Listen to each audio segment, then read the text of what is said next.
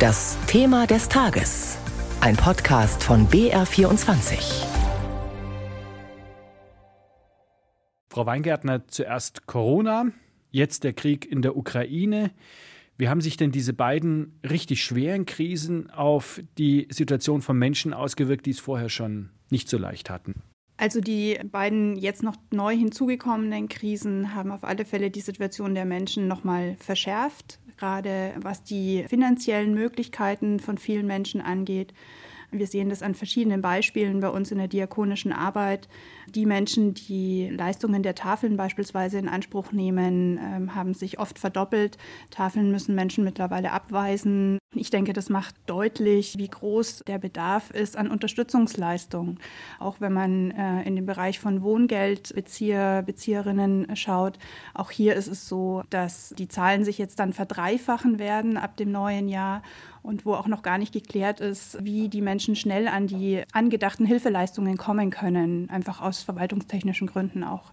Der rasante Anstieg der Energiepreise, der Energiekosten trifft uns ja alle. Aber wen trifft es denn besonders? Wen trifft es sozusagen überproportional? Also es trifft vor allem Menschen mit geringem Einkommen, weil sie generell schon äh, jetzt einen hohen Prozentsatz, also teilweise 50 Prozent ihres Monatseinkommens für Wohnung, Heizung, Energiekosten aufwenden müssen. Und die trifft es natürlich besonders, wenn wir eine Inflationsrate zum Beispiel von 10, 11 Prozent haben, wenn die Energiekosten ähm, sich verdoppeln, verdreifachen, dann sind vor allem die Menschen, die mit einem geringen Einkommen auskommen müssen, äh, besonders betroffen. Es wird ja viel getan. Es gibt Hilfen, es gibt ganz konkrete Hilfen, unter anderem von den Kommunen, auch von den Energieversorgern. Ist es denn leicht, an diese Hilfen heranzukommen? Oder gibt es da auch Hürden, die möglicherweise für viele auch aus Gründen der Scham unüberwindbar sind? Also generell ist es so, dass ähm, in vielerlei Punkten die Hilfen noch nicht ganz geklärt sind. Das macht es zum einen ähm, schwierig für die Menschen, weil man sich immer auf dem Laufenden halten muss, äh, tagtäglich, um zu wissen, welche Hilfen stehen einem jetzt zu.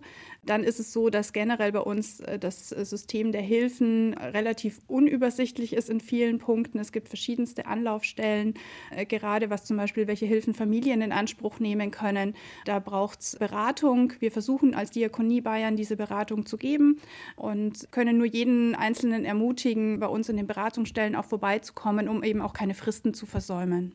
Stichwort Ihre Beratungsstellen, die sind natürlich zurzeit vermutlich sehr angefragt, vermutlich auch überlaufen. Dann betreibt die Diakonie auch noch andere Einrichtungen, soziale Einrichtungen wie Altenheime, Kindergärten.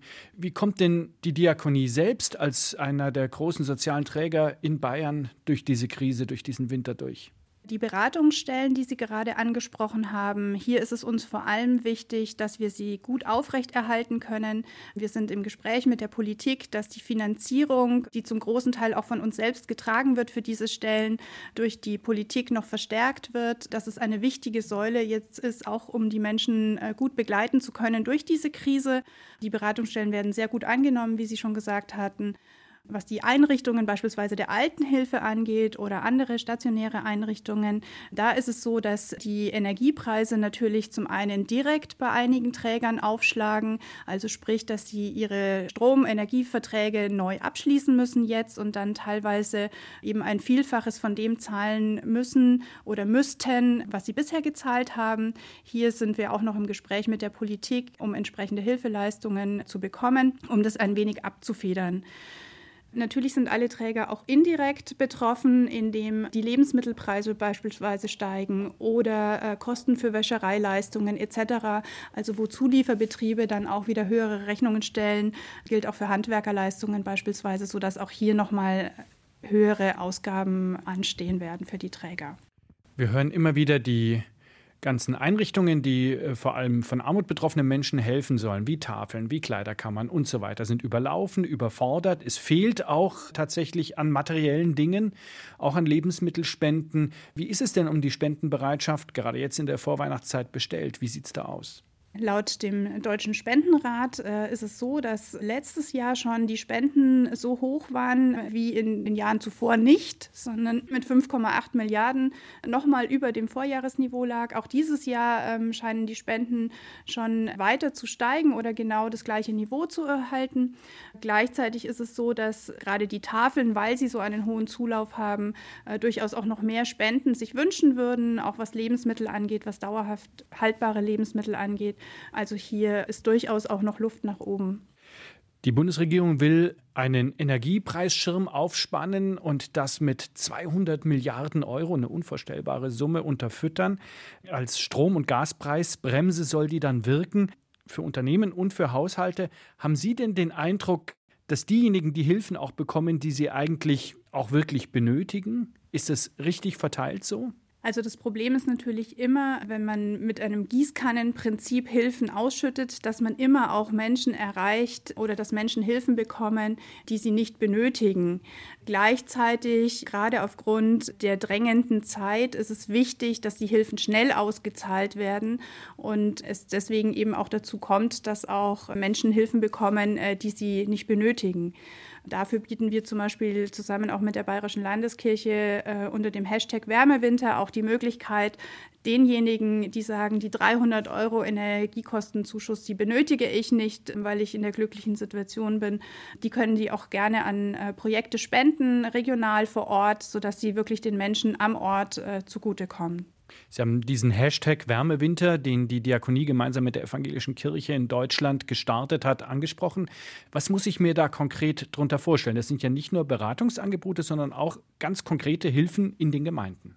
Beim Hashtag Wärmewinter handelt es sich zum einen um eine inhaltliche Aktion, das heißt, dass Gemeinden gemeinsam mit diakonischen Werken oder Dekanate mit diakonischen Werken beispielsweise einmal in der Woche einen Mittagstisch initiiert haben, oder es besteht auch die Möglichkeit, äh, Spenden darüber einzusammeln, die dann wirklich den Menschen vor Ort zugutekommen, Projekten vor Ort, gerade in der kirchlichen allgemeinen Sozialarbeit beispielsweise, wo Menschen, die in Notlagen geraten sind, sich einfach ganz niedrigschwellig äh, beraten lassen können.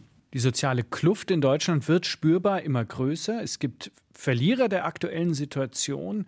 Es gibt äh, nicht nur einen Wärmewinter der Diakonie, sondern auch einen Wutwinter, kann man sagen. Hält die Gesellschaft diesen Stresstest aus? Was glauben Sie? Also ich möchte eigentlich nicht von Wutwinter sprechen, weil auch wir in unseren Beratungsstellen oder in unseren Einrichtungen andere Dinge wahrnehmen. Wenn ich mir beispielsweise angucke, wie viele Menschen sich engagiert haben, jetzt um die Menschen aus der Ukraine gut bei uns aufzunehmen und zu integrieren, dann nehme ich wahr, dass äh, da ganz viel Blick für den Nächsten, die Nächste ist. Und ähm, ich denke, das gilt es zu verstärken. Deswegen ist mir Wärmewinter lieber als Wutwinter. In einer Woche ist Weihnachten. Was tut denn die Diakonie in Bayern, damit möglichst viele, möglichst alle Menschen auch ein sicheres, warmes und ja, glückliches Weihnachten feiern können? Also zunächst mal ist es ja so, dass Weihnachten passiert ganz ohne uns als Geschenk. Und wir versuchen natürlich durch unsere Träger Angebote zu machen, teilweise auch am heiligen Abend, wo Menschen eingeladen werden, sich an einen Tisch zu setzen, miteinander zu essen, Gottesdienst zu feiern. Und wir versuchen da unser Möglichstes und laden herzlich ein.